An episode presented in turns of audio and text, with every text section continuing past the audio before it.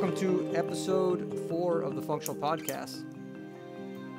I'm Naudi Aguilar, and I know I haven't been that consistent in terms of the podcasting, guys, but you kind of have to bear with me because I'm not a professional speaker. I actually have a lot of different things to attend to, and this is just kind of it's extracurricular. And if I'm not spending my time trying to just get projects done, having some pretty intense conversations about things, I'm usually doing something, I guess, kind of artistically. If I'm not doing something biomechanical, I'm training somebody. My life is kind of complicated, and so I don't always have the energy to do this. And I think if I drank coffee, that would probably help me a lot.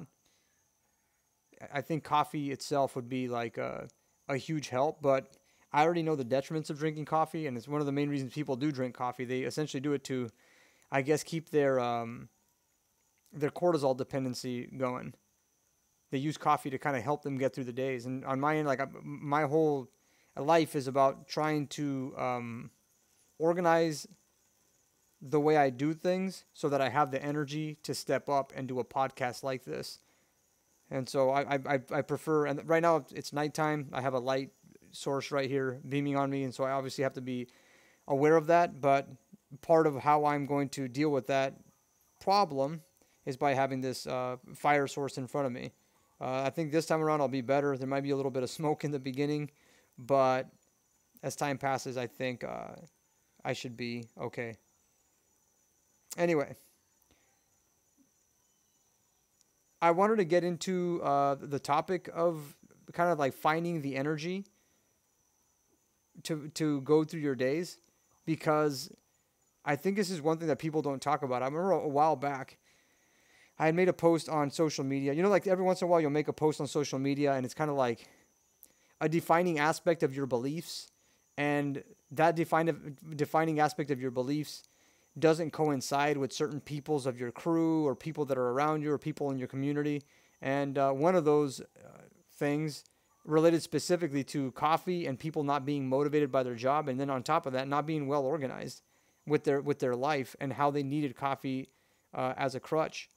As I was talking about at the beginning of this podcast, is that my objective in life is to create the balance necessary. That if I get good sleep at night, essentially that's going to enable me to do more things without the need to fall back on a crutch like coffee. Because people have asked me about this whole thing, like what's your take on coffee? There's a lot of people who sell different types of coffee. They mix them with nutrients and whatever, antioxidants, all this stuff, that there's health benefits with coffee and that there's studies to suggest that coffee's beneficial for you and whatnot. And I'm like, you know, I can't help but think, if the scientists that conducted those studies happen to drink coffee themselves, and whether they, you know, are potentially a bit biased coming into it, because, you know, coffee is kind of what helps them get through their days, because they don't know how to organize themselves. They don't know how to cultivate energy with their body, because they're fighting against their body instead of working with it.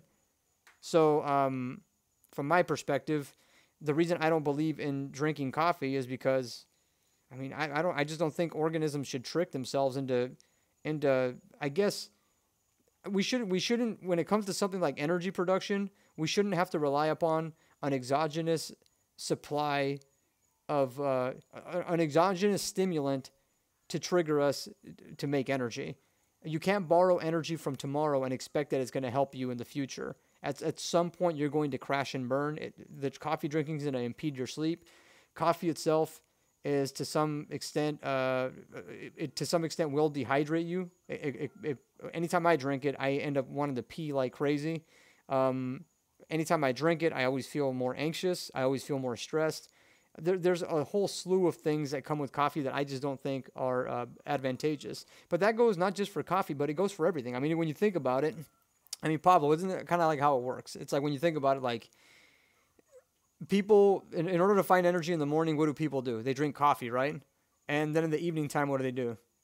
Drink coffee? Or drink wine? Yeah, drink wine to unwind, or spark up a doob and then try and get sleep that way. Yeah. It seems to be like the constant habit is that people are like, okay, they're playing chemistry with their body, and they're not going about it in a way that I think is like satisfactory. Like there was a long time ago, I read the book Why Zebras Don't Get Ulcers. I think it had to have been like 10 or 11 years ago. I was introduced to it by a guy that I used to train under, and he wound up introducing me to this idea of stress, like stress metabolism, all those things. And he said, you know, read this book by Robert Sapolsky called Why Zebras Don't Get Ulcers. So if you guys are watching this podcast right now, many of you ask me, like, what are books that you recommend, Naudi? And I always tell them that's a great book. It's a great source to understand kind of ourselves, to understand what's going on in our body and how we relate to stress. Anyway, I read this book, and there's a certain part of it, and I don't know what happened. I don't know what I gathered from that, because this same individual that I used to train under, he read this book. But then he didn't gather like a fundamental lesson in it. And for me, I'm a fundamentalist with everything that I do. I always think about, okay, well, is that principle that I'm being taught fundamental or not? I'm always going back to that. And so I think about how at that time he had me like on a supplement stack where before I would go to sleep, I'd be taking like glutamine, arginine, melatonin, all these things. And the glutamine and arginine and the amino acid things that he had me taking before bed to trigger a parasympathetic response was okay, but what I had a problem was with things like tryptophan, which it kind of can trigger inflammation on the body, and it's not probably the best thing to take before you go to sleep. And then the melatonin, like he couldn't put these two things together. And when he told me to read Why Zebras Don't Get Ulcers, there was a fundamental part of it, and I don't remember I believe it would be the neurobiological. Like the anatomical and the physiological aspects of it, because I'm not like, I don't read books anymore. I've kind of quit reading books. I pop into books here and there, but I realize that books don't have solutions for problems most of the time. They kind of just have like ideas, which I think is good. But what I gathered from Why Zebras Don't Get Ulcers was this idea, that this concept that the brain is what tells your hormones what to do, that the brain, before anything happens, triggers your physiological responses. It's kind of like the hub that gives you direction in life.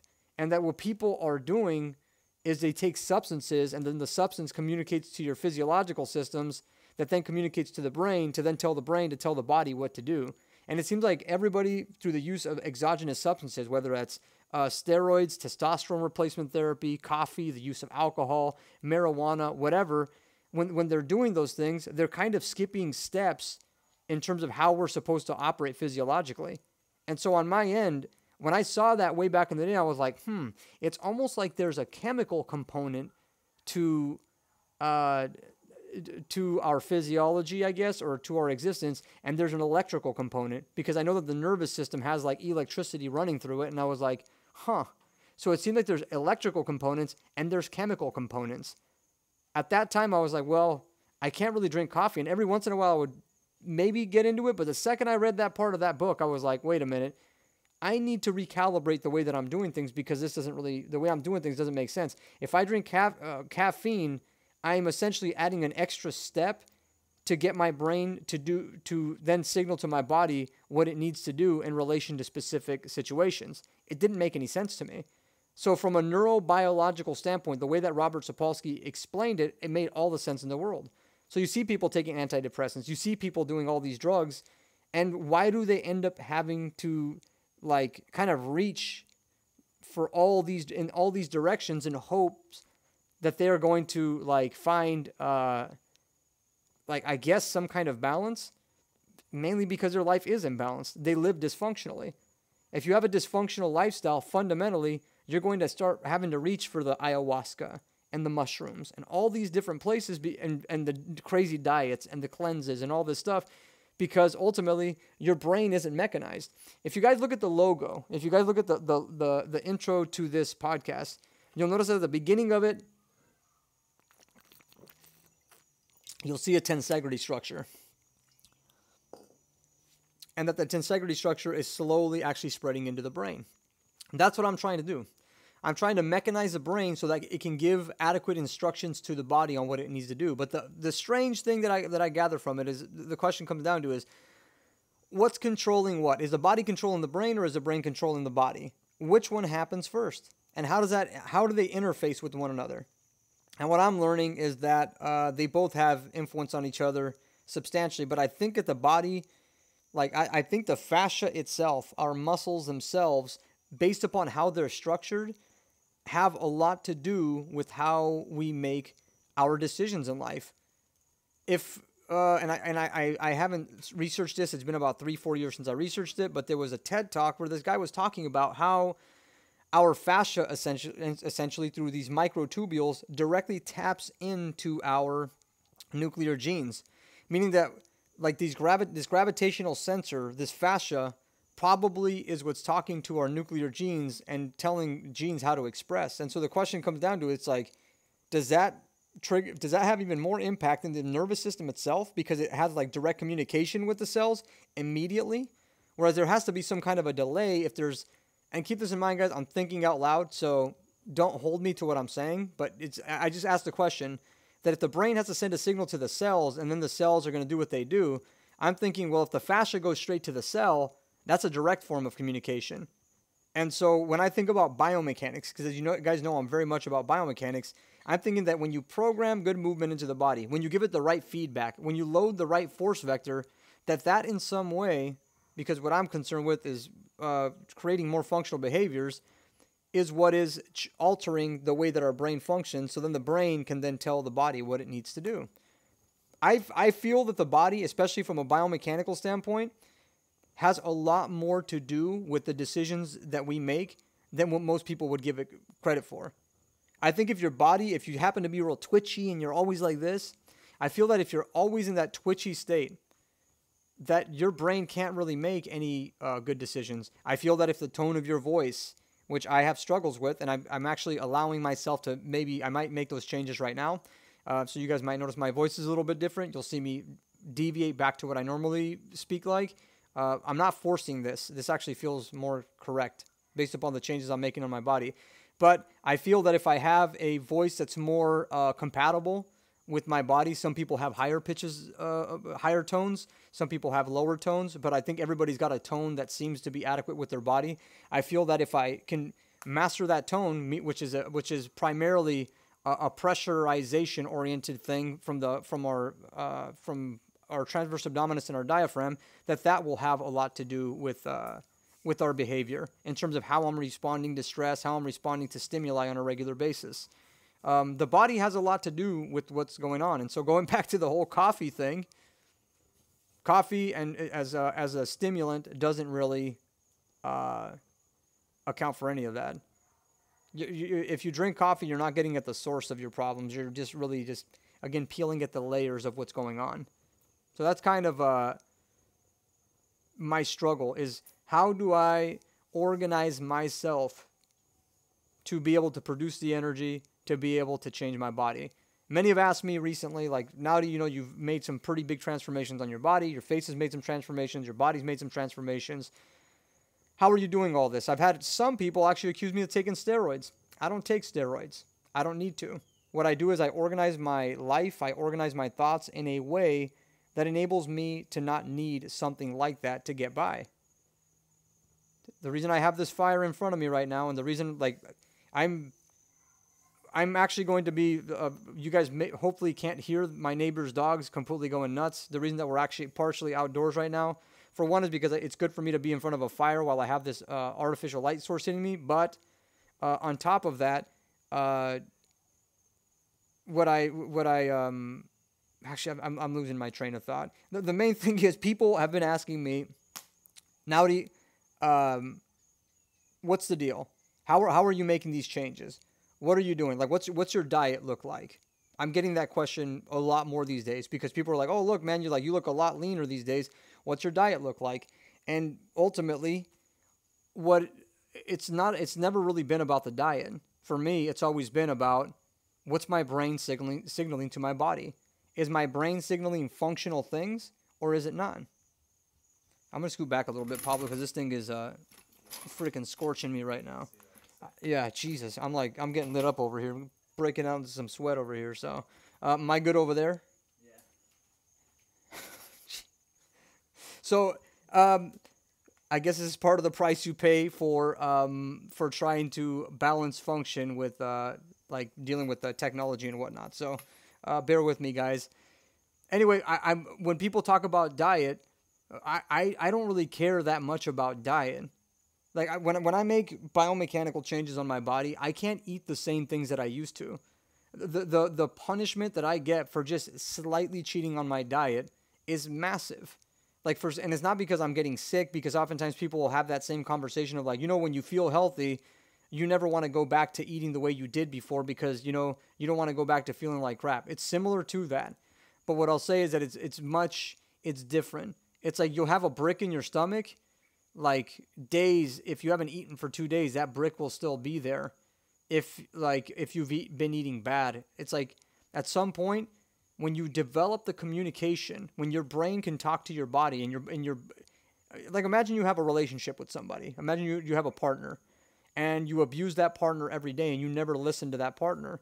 Well, what's going to flourish out of that relationship? If you have 2 or 3 children with that person, what's going to flourish from that? Lots and lots of problems with your children because they're probably not going to be adequately raised. And so in that sense, you not having the capacity to have good conversations with your partner ends up leading to problems later on down the line. And so when you're not able to listen to your body because you've never learned how to listen to your body, it's going to make it very difficult for you to know what it means to nourish yourself. Most people, when they eat emotionally. At this stage, I don't eat emotionally. I don't care to eat emotionally. I'm over it. At some point, you get over it, and I believe that the main reason that I've gotten over it is because I'm facilitating mechanical changes on my body that are enabling the process of staying healthy and lean and strong. I'm making it an automatic. And the funny thing is, you know, I go to the beach out here. I live in Hawaii, so I try and make it to the beach as often as I can, at least 5 days a week. And you always see people running at the beach, especially if it's in the morning time. People can't just go to the beach and sit down and do nothing, right? They always got to be running, right? I mean, how often you see that pretty often, right, Pablo? Every morning. Yeah, so it's like you see it everywhere. You see it all the time.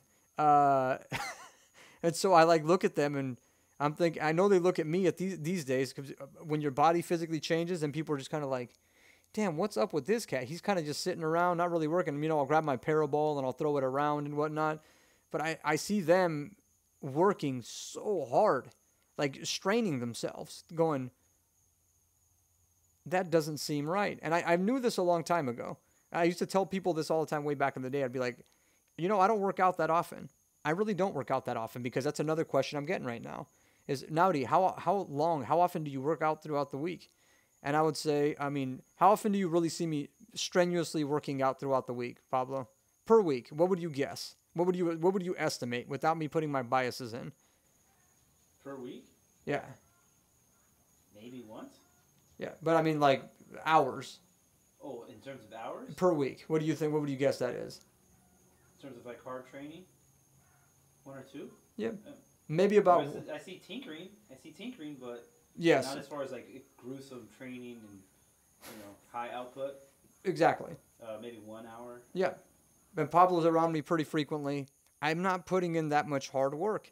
I'm just thinking about economizing my body.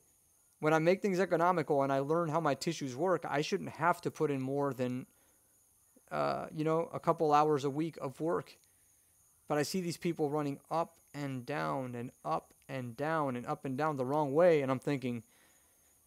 there's a smarter way of doing this. And clearly the way that people are going about this is not the right way. It's obviously not the right way. And I think right now people are starting to probably see the results of what I'm getting with myself and even with the people that I train, and that it's like all across the board, you're seeing these changes on people that are substantially better. My objective is to kind of try and sweeten that pot because I feel like the idea of functionality it gets scoffed at. And I may have talked about that on prior podcasts, but I'll talk about it again. And I'll probably continue to talk about this. I feel that people think functionality is kind of a joke. It's kind of like, oh, it's a spoof. I remember we used to work with some athletes, and they'd always be like, oh, hey, you know, we had given these athletes in this institution the option to either do functional patterns or do their or do the traditional weight training that would hurt them. And so anytime they would go into the weight room to do functional patterns, they'd be like, I'm going to go in and be functional. And I'd be like, you know, so many times you hear from people be like, you know, I came from a very dysfunctional household. Be like, would you like functionality? And you present the functionality to them, and they're like, you know, I don't think I'm good. Because then if you're talking about being functional, how many of the things that I like in my life that, you know, comprise of my personality happen to be dysfunctional? You know, I really enjoy dancing and artistry and singing and being like all like flimsy, and I like swinging poi and all having all these flames around and dancing in different ways that, you know, make my SI joint turn into a calcified mess. And so I don't know if I'll want you to take that away from me, Naudi. So I'll take little bits of functionality, but I need to have my dysfunctional life perspectives intact so I can like feel special to some extent. It's unfortunate. It's unfortunate. But what I'm setting out to do is to show people that everything you would ever want in life comes from just having a functional lifestyle, a functional way of living. Because I think functionality is not a style to live. I don't think there's such a style. When you say there's styles or lifestyles, the reason I don't like using that terminology comes back to that this is not an art. You know, living optimally is not an art. It's a science. It's a science. It's scientific. And so I think when people try and say, you know, you got to make a lifestyle change, it's not correct to say it that way. It's one of my pet peeves when people say that. So I say, you know, that functionality is a way of living. And everything you would ever want as a human would stem from functionality. That if you want to exceed your potential, you can only do that if you live functionally. If you weren't given the good genes, you're not going to exceed or meet your biological potentials. I'll get into the whole best version of me thing maybe later on in this podcast, but if you want to meet or exceed your biological potential, it has to orient around functionality. It's about understanding the mechanisms of what drive biology to adapt. And you are not going to get that from doing things that are dysfunctional. And so that's one of the biggest difficulties that I face. And these days it's a lot easier to sell because people see me and they're like, wow, you know, you don't have to work out that hard and you're getting shredded and you don't look like you're losing muscle.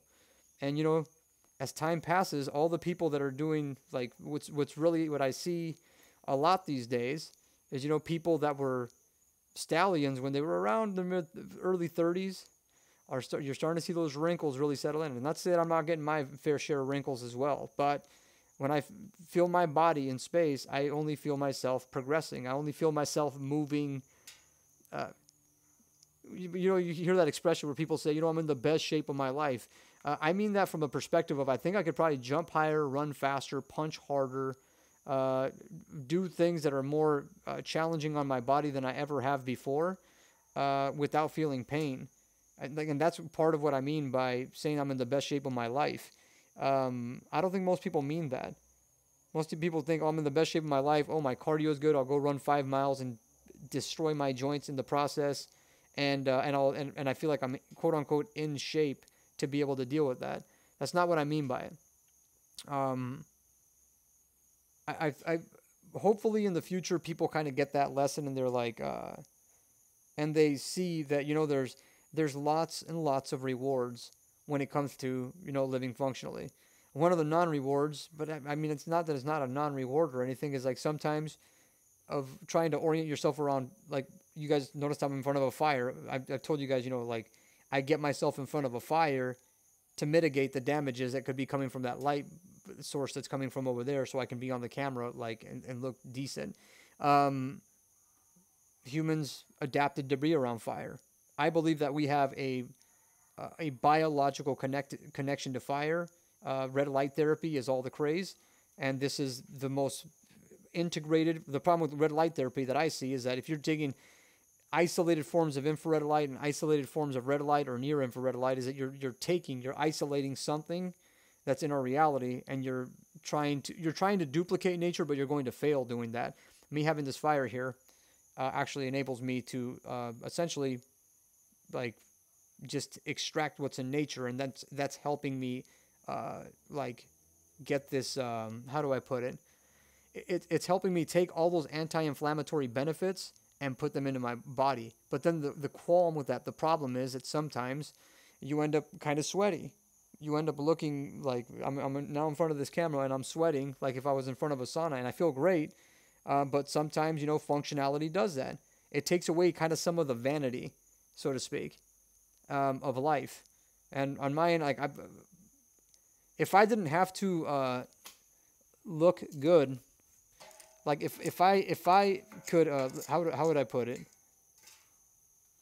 If functionality required me to not look particularly attractive, I probably wouldn't care that much. Let me actually fill this thing up, Pablo. Woof, I am breaking into a good sweat. I guess this will just be like what I do. I'll be known as a guy who sweats on his podcast. So I'll break my sweats on a podcast. Probably get a nice little plume of smoke right now, but it should get going here pretty quickly. But yeah, functionality has great benefits. It does have great benefits living this way. And my intent is to sell those benefits as well as I can.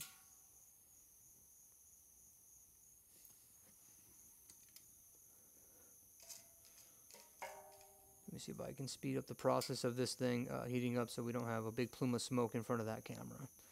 But it's already getting going pretty well. Yeah.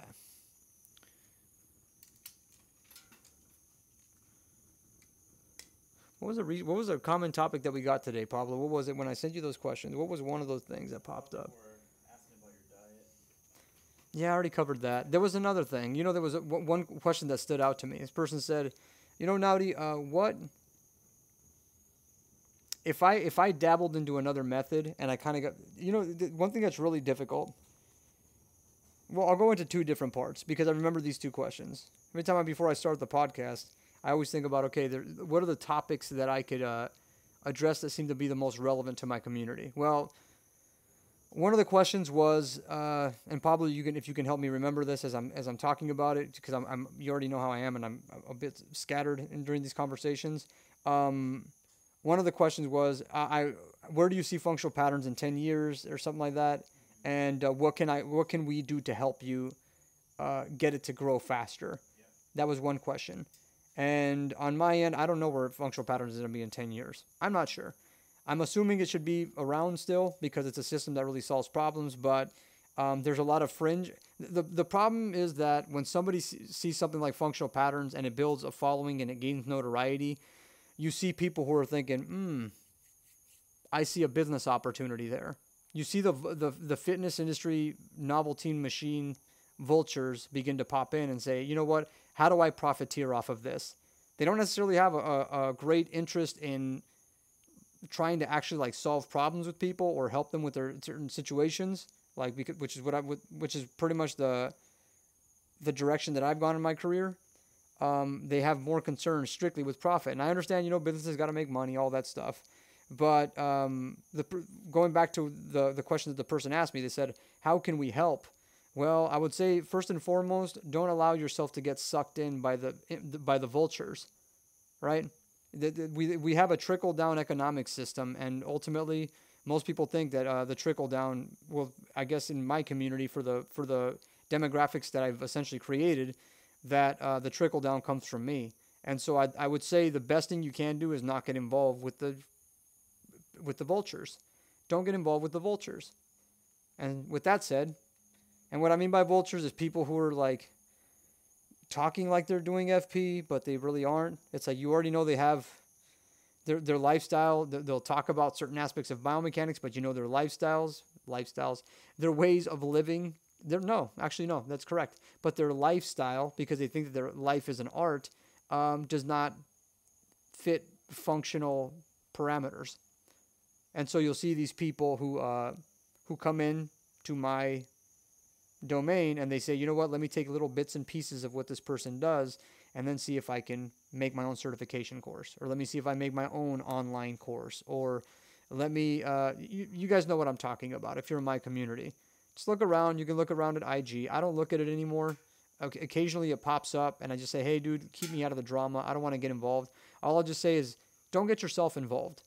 If another system is not getting the results that we are, if they're not as good, then I would strongly suggest not taking part in those things if you want to see this company grow. Oftentimes what ends up happening with fringe groups or with movements is that within the movement itself, you end up seeing fringe groups pop up within it, and it ends up diluting the message. And so if the message can be unified around getting results, which is what I'm about, which is the actual hard work, we might end up being able to get this thing to grow substantially more. I'm not sure where this is going to end up in 10 years. But anyway, moving on to the next question. The next question was, would I be impeded into getting inside an HBS course if I at some point chose to get certified by one of the vultures?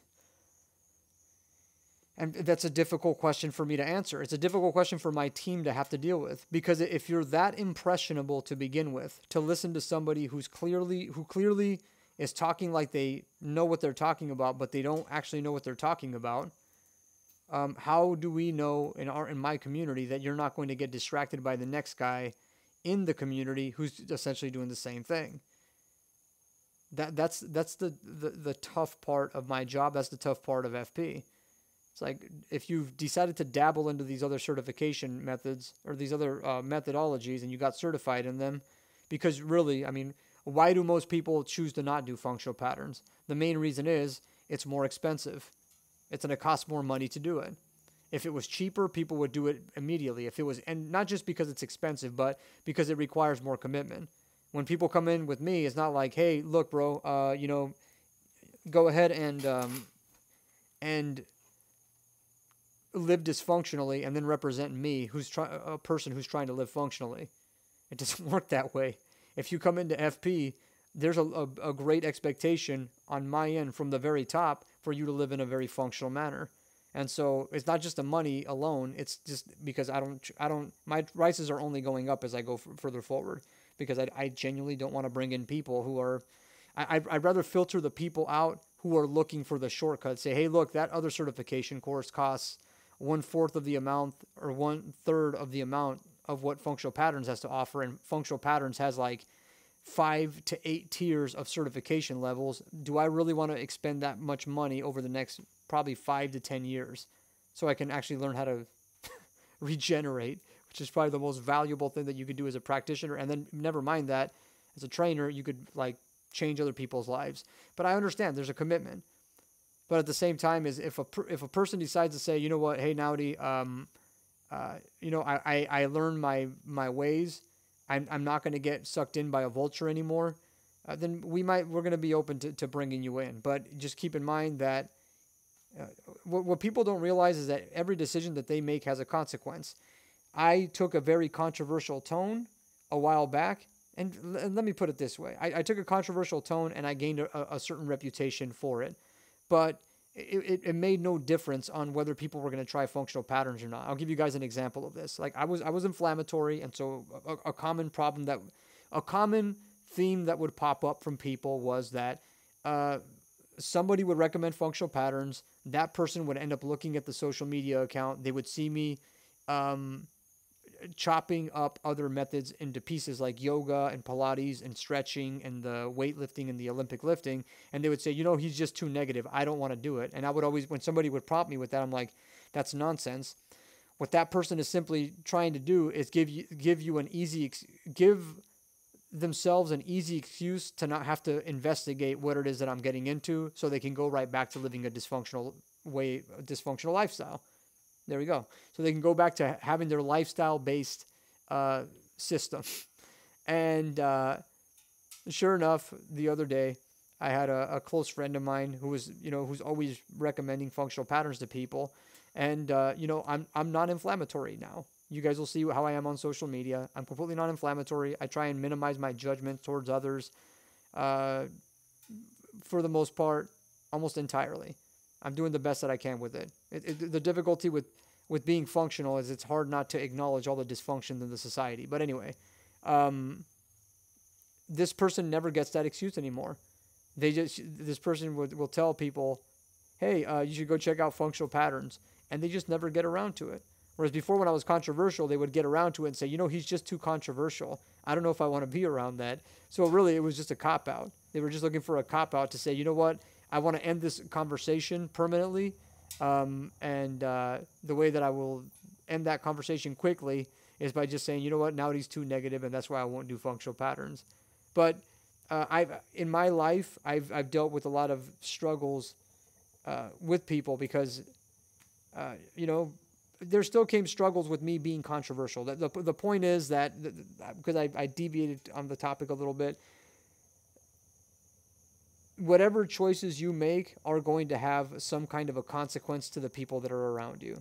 And if you make a decision, if at some point people lose confidence in who I am or lose faith in who I am, and the community around me isn't losing faith because they see who I am, what I'm about, clearly how passionate I am about what I do, and that somebody else in their perspectives was foolish enough to bounce and just be like, you know what, I don't want to be a part of this, like, or I want to go do this other certification, you know, there's going to be the consequence of people saying, well, you lost the faith, bro. But it's not a big deal. Like, I don't really care, man. I don't hold any animosity towards anybody, man. I don't really care. Like, it's not my thing. Like, I don't hold grudges with people, man. Like, that's my biggest thing. And so to this individual that asked that question, because I know you're probably watching this, this podcast, it's not that we need to find a way to forgive one another. It's like, do we still got to share this planet with each other to some extent? And, like, I'm not a violent person. And so on my end, if I could find ways to reach common ground, then I'm all for it. But then that goes into this complicated situation where it's like, okay, where does accountability come into this? And how much accountability do people want? And in our world, you know, people don't like accountability that much. They'd opt to not have accountability than to have it. I'll give myself a little more juice here. It'll probably end up being a little bit of a smoke pit again, but let's see if we can get this bad boy started.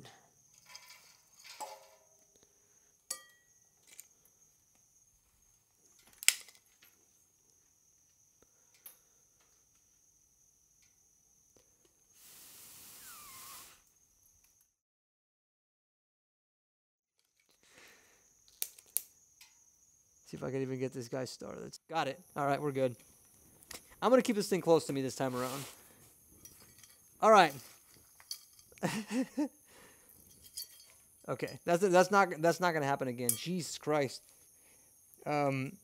Accountability. Let's go back to accountability. The problem with trying to, like, get people in FP is at some point they have to succumb to functional behavior. And a dysfunctional person can't succumb to dysfunctional behavior without having to deal with, like, extreme levels of awkwardness. Simply speaking, like, they can't. And so if I don't create systems of accountability for people that force them to recognize where their sticking points are and where they need to make adjustments, then I can't, like, there's only so much that I can do for them. Going back to this whole idea of a futuristic society, the problem is that people want to live in a utopian vision. They want to live in a society that seems to function well. But the biggest problem is that when they think about, like, living in a futuristic society, they assume that all accountability gets thrown out the window. Like, if we were to live in a futuristic society, the main thing that people have to recognize is that there would be more responsibilities, not less responsibilities in a future society. You have to be much more intelligent, much more aware of more things in a futuristic society, not less aware. And what it looks like to me is that when most people think about wanting to solve their problems, what they assume is that when you solve your problems is that you have less problems and not that, you know, you develop the intelligence to deal with more problems, because that's what we're going to have. We're going to have more problems. And especially as we reach this great transition from type 0 to type 1, there's going to be lots of problems. And what I try and do is help people deal with those problems. So when that time comes that, you know, you are being replaced by a machine in the workforce, you're not going to feel as bad about yourself. You'll kind of be able to understand more of your place in the world and what you should expect of yourself and what you should expect of others. So yeah, the world requires more responsibility if we become more intelligent or more sophisticated altogether. And when people want to come in to my world, when they've lost the faith, or not lost the faith, when they want a shortcut, they're like, oh, look, the functional patterns system seems a little bit too, requires too much commitment.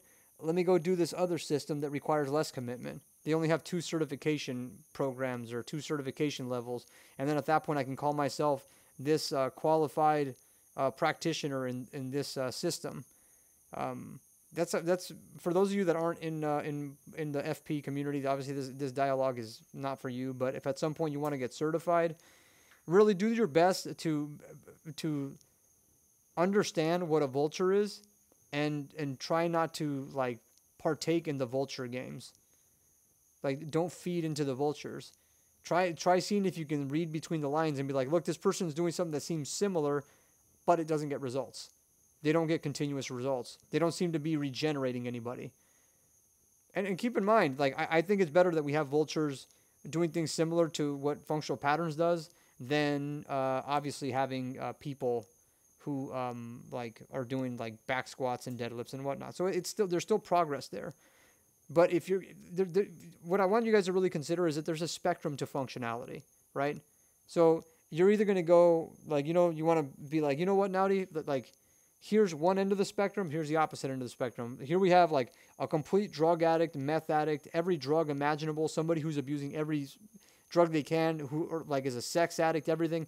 That's one end of the functional spectrum. And then on the opposite end, you have somebody who's like literally mapping out every behavior that they have and then like adjusting in relation to the environment to have better reactions to it, so then they can have like more functional physiology. So if we have a spectrum of that, I'm over here, man. That's where I'm at. And so what people don't recognize is that if I'm over here, like, and you're like somewhere in between, like, this isn't gonna work. This is not gonna work. You got to get in where you fit in ultimately. So when people come to me and they say, Naudi, I want to get certified, they're already like, they've made this decision and say, you know what, dude, I don't want all that stuff that's on the other side, man. I don't want to endogenously cope or exogenously cope with substances to hopefully get through my days. I want to actually command my brain. I want to train my brain to tell my body what it, I want to train my brain to listen to my body, to listen to my cells. I want this dialogue to happen between this whole thing, and not just have like partial dialogue. Like I want to know what controlling this thing is. And in order to really do it the right way, you have to commit yourself to functionality altogether. If you're somewhere in between, it's not going to work.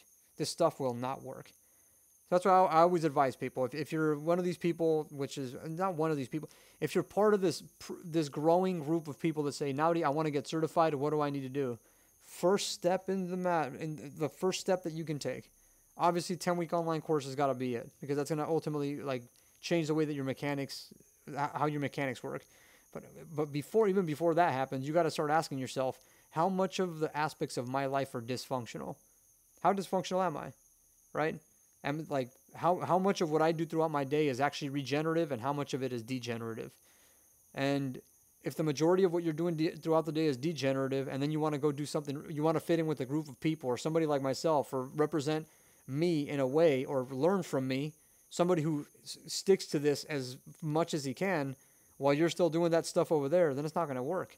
If you're out there like looking at Instagram booties or whatever, and you're clicking like on like sexualized things, or you're clicking like on people living like lives of complete debauchery, like I don't want to teach you, because you're not ready to learn. You're not primed to actually take the lessons, the most important lessons. And I think that the biggest predicament that most people don't realize they're under is that when they're trying to change their mechanics or like employ functional patterns methods, is that they need to alter the way that their brain functions. They have to alter the way that they think, and it's what they want least. I mean, think about it. I mean, if all your business networks, if all your friendships and your job associations and whatnot are built around dysfunctions, like, you know, you go out and you go get drunk with your coworkers and whatnot, then what's that going to lead to? You know, like something like functional patterns not being the thing that you want to do after work. You might go and do go to some group class where you're throwing around weights and whatnot, you guys go grab a beer together.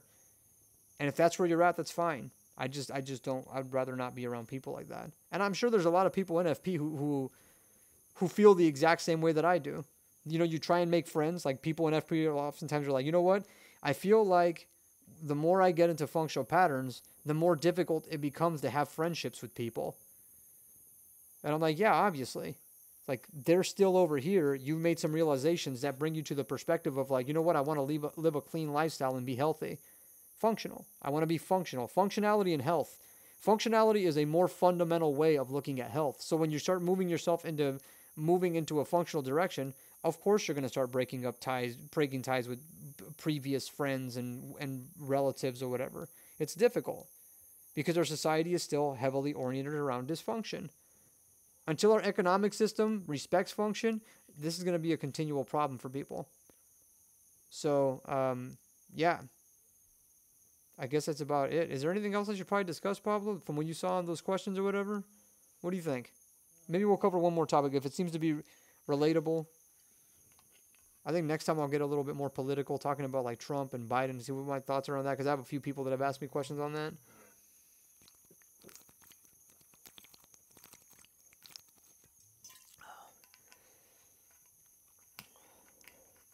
Actually, you know what? I guess I'll get into that, because I've had some people mentioned that to me, like what they talked about my like what my thoughts are on the Trump-Biden election, and I'm just kind of like, look, man, I don't think that presidents have that much of an impact on where the world goes outside of what their demeanor, I guess.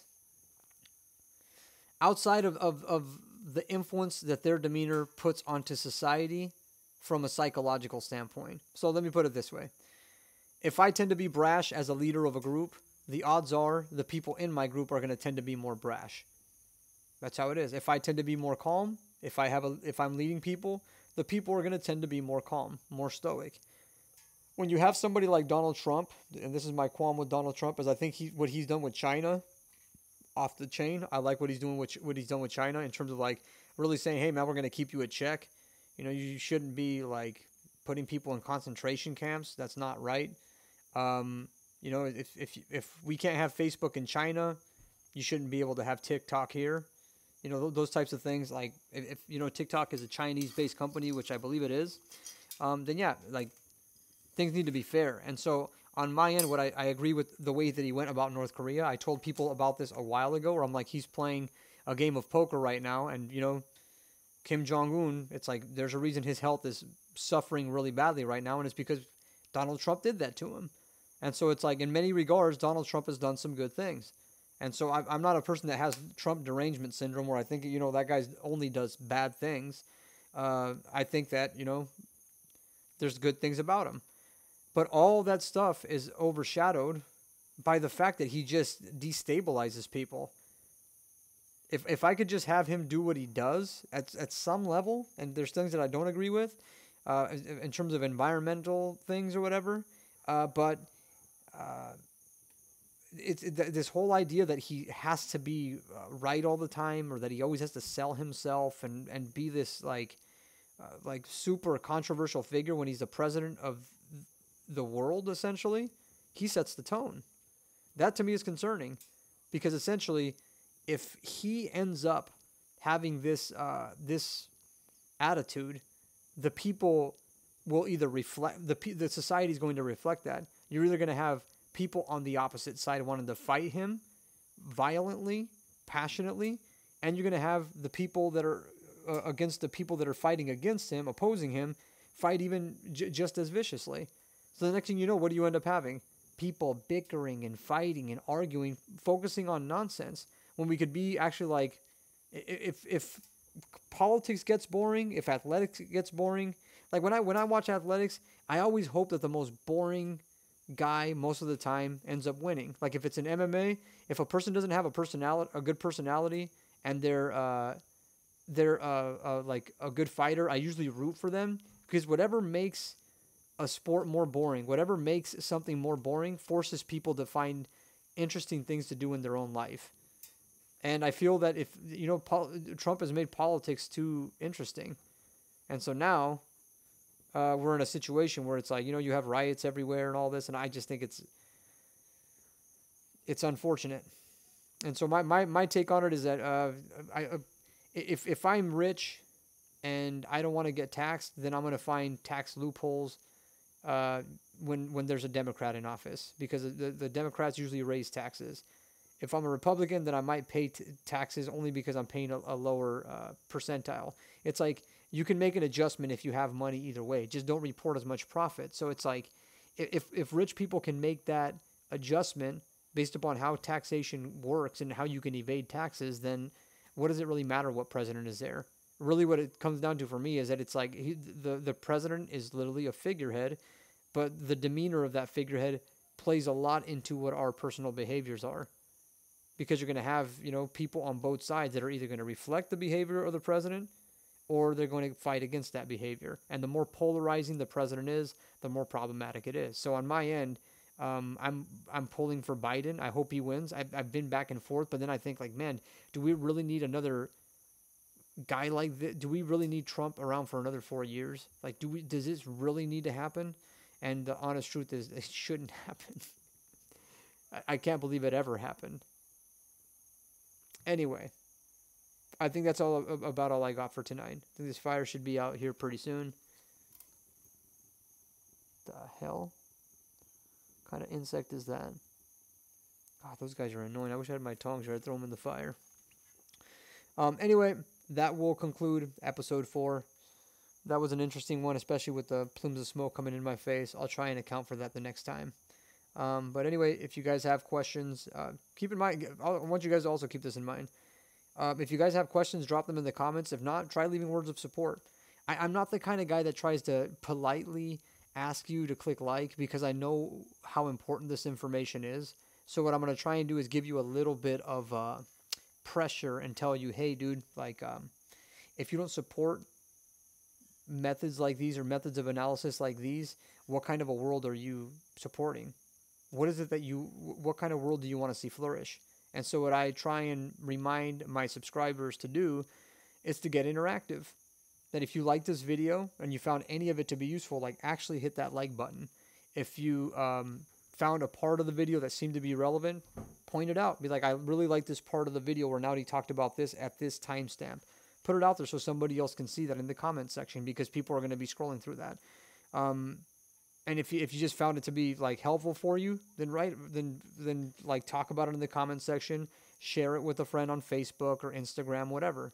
Do whatever you can to spread the word out there, because ultimately, you know, we can talk about democracy all we want, but capitalism really is the real democracy.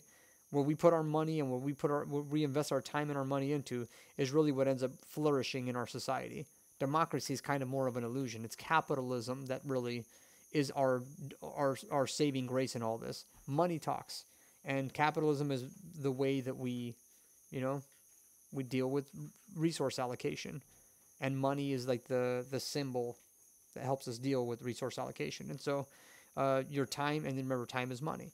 So what you choose to put your time into, what you choose to invest your thoughts into, what you choose to interact with on social media will ultimately be the determinant of where our society goes. So screw Trump, screw Biden, screw the political system. If you're here with me right now, click like. Get involved. Don't be on the sidelines. I'm not asking you for much. I've spent all this time trying to get these camera systems and this lighting system and whatnot, and trying to do what I'm doing, and then never mind that, trying to be coherent so I could speak for you. It's not much on my end, and I'm not asking for it. I'm just imploring. I'm not imploring. I'm just saying this is an option in life. You ask for what you want to see in the world. If you want to sit here and keep entertaining ideals that keep us exogenously looking for compensatory solutions for problems, then by all means you can continue to keep doing that. But if you want to actually solve the problems and become functional, then you guys know what to support. I'm out.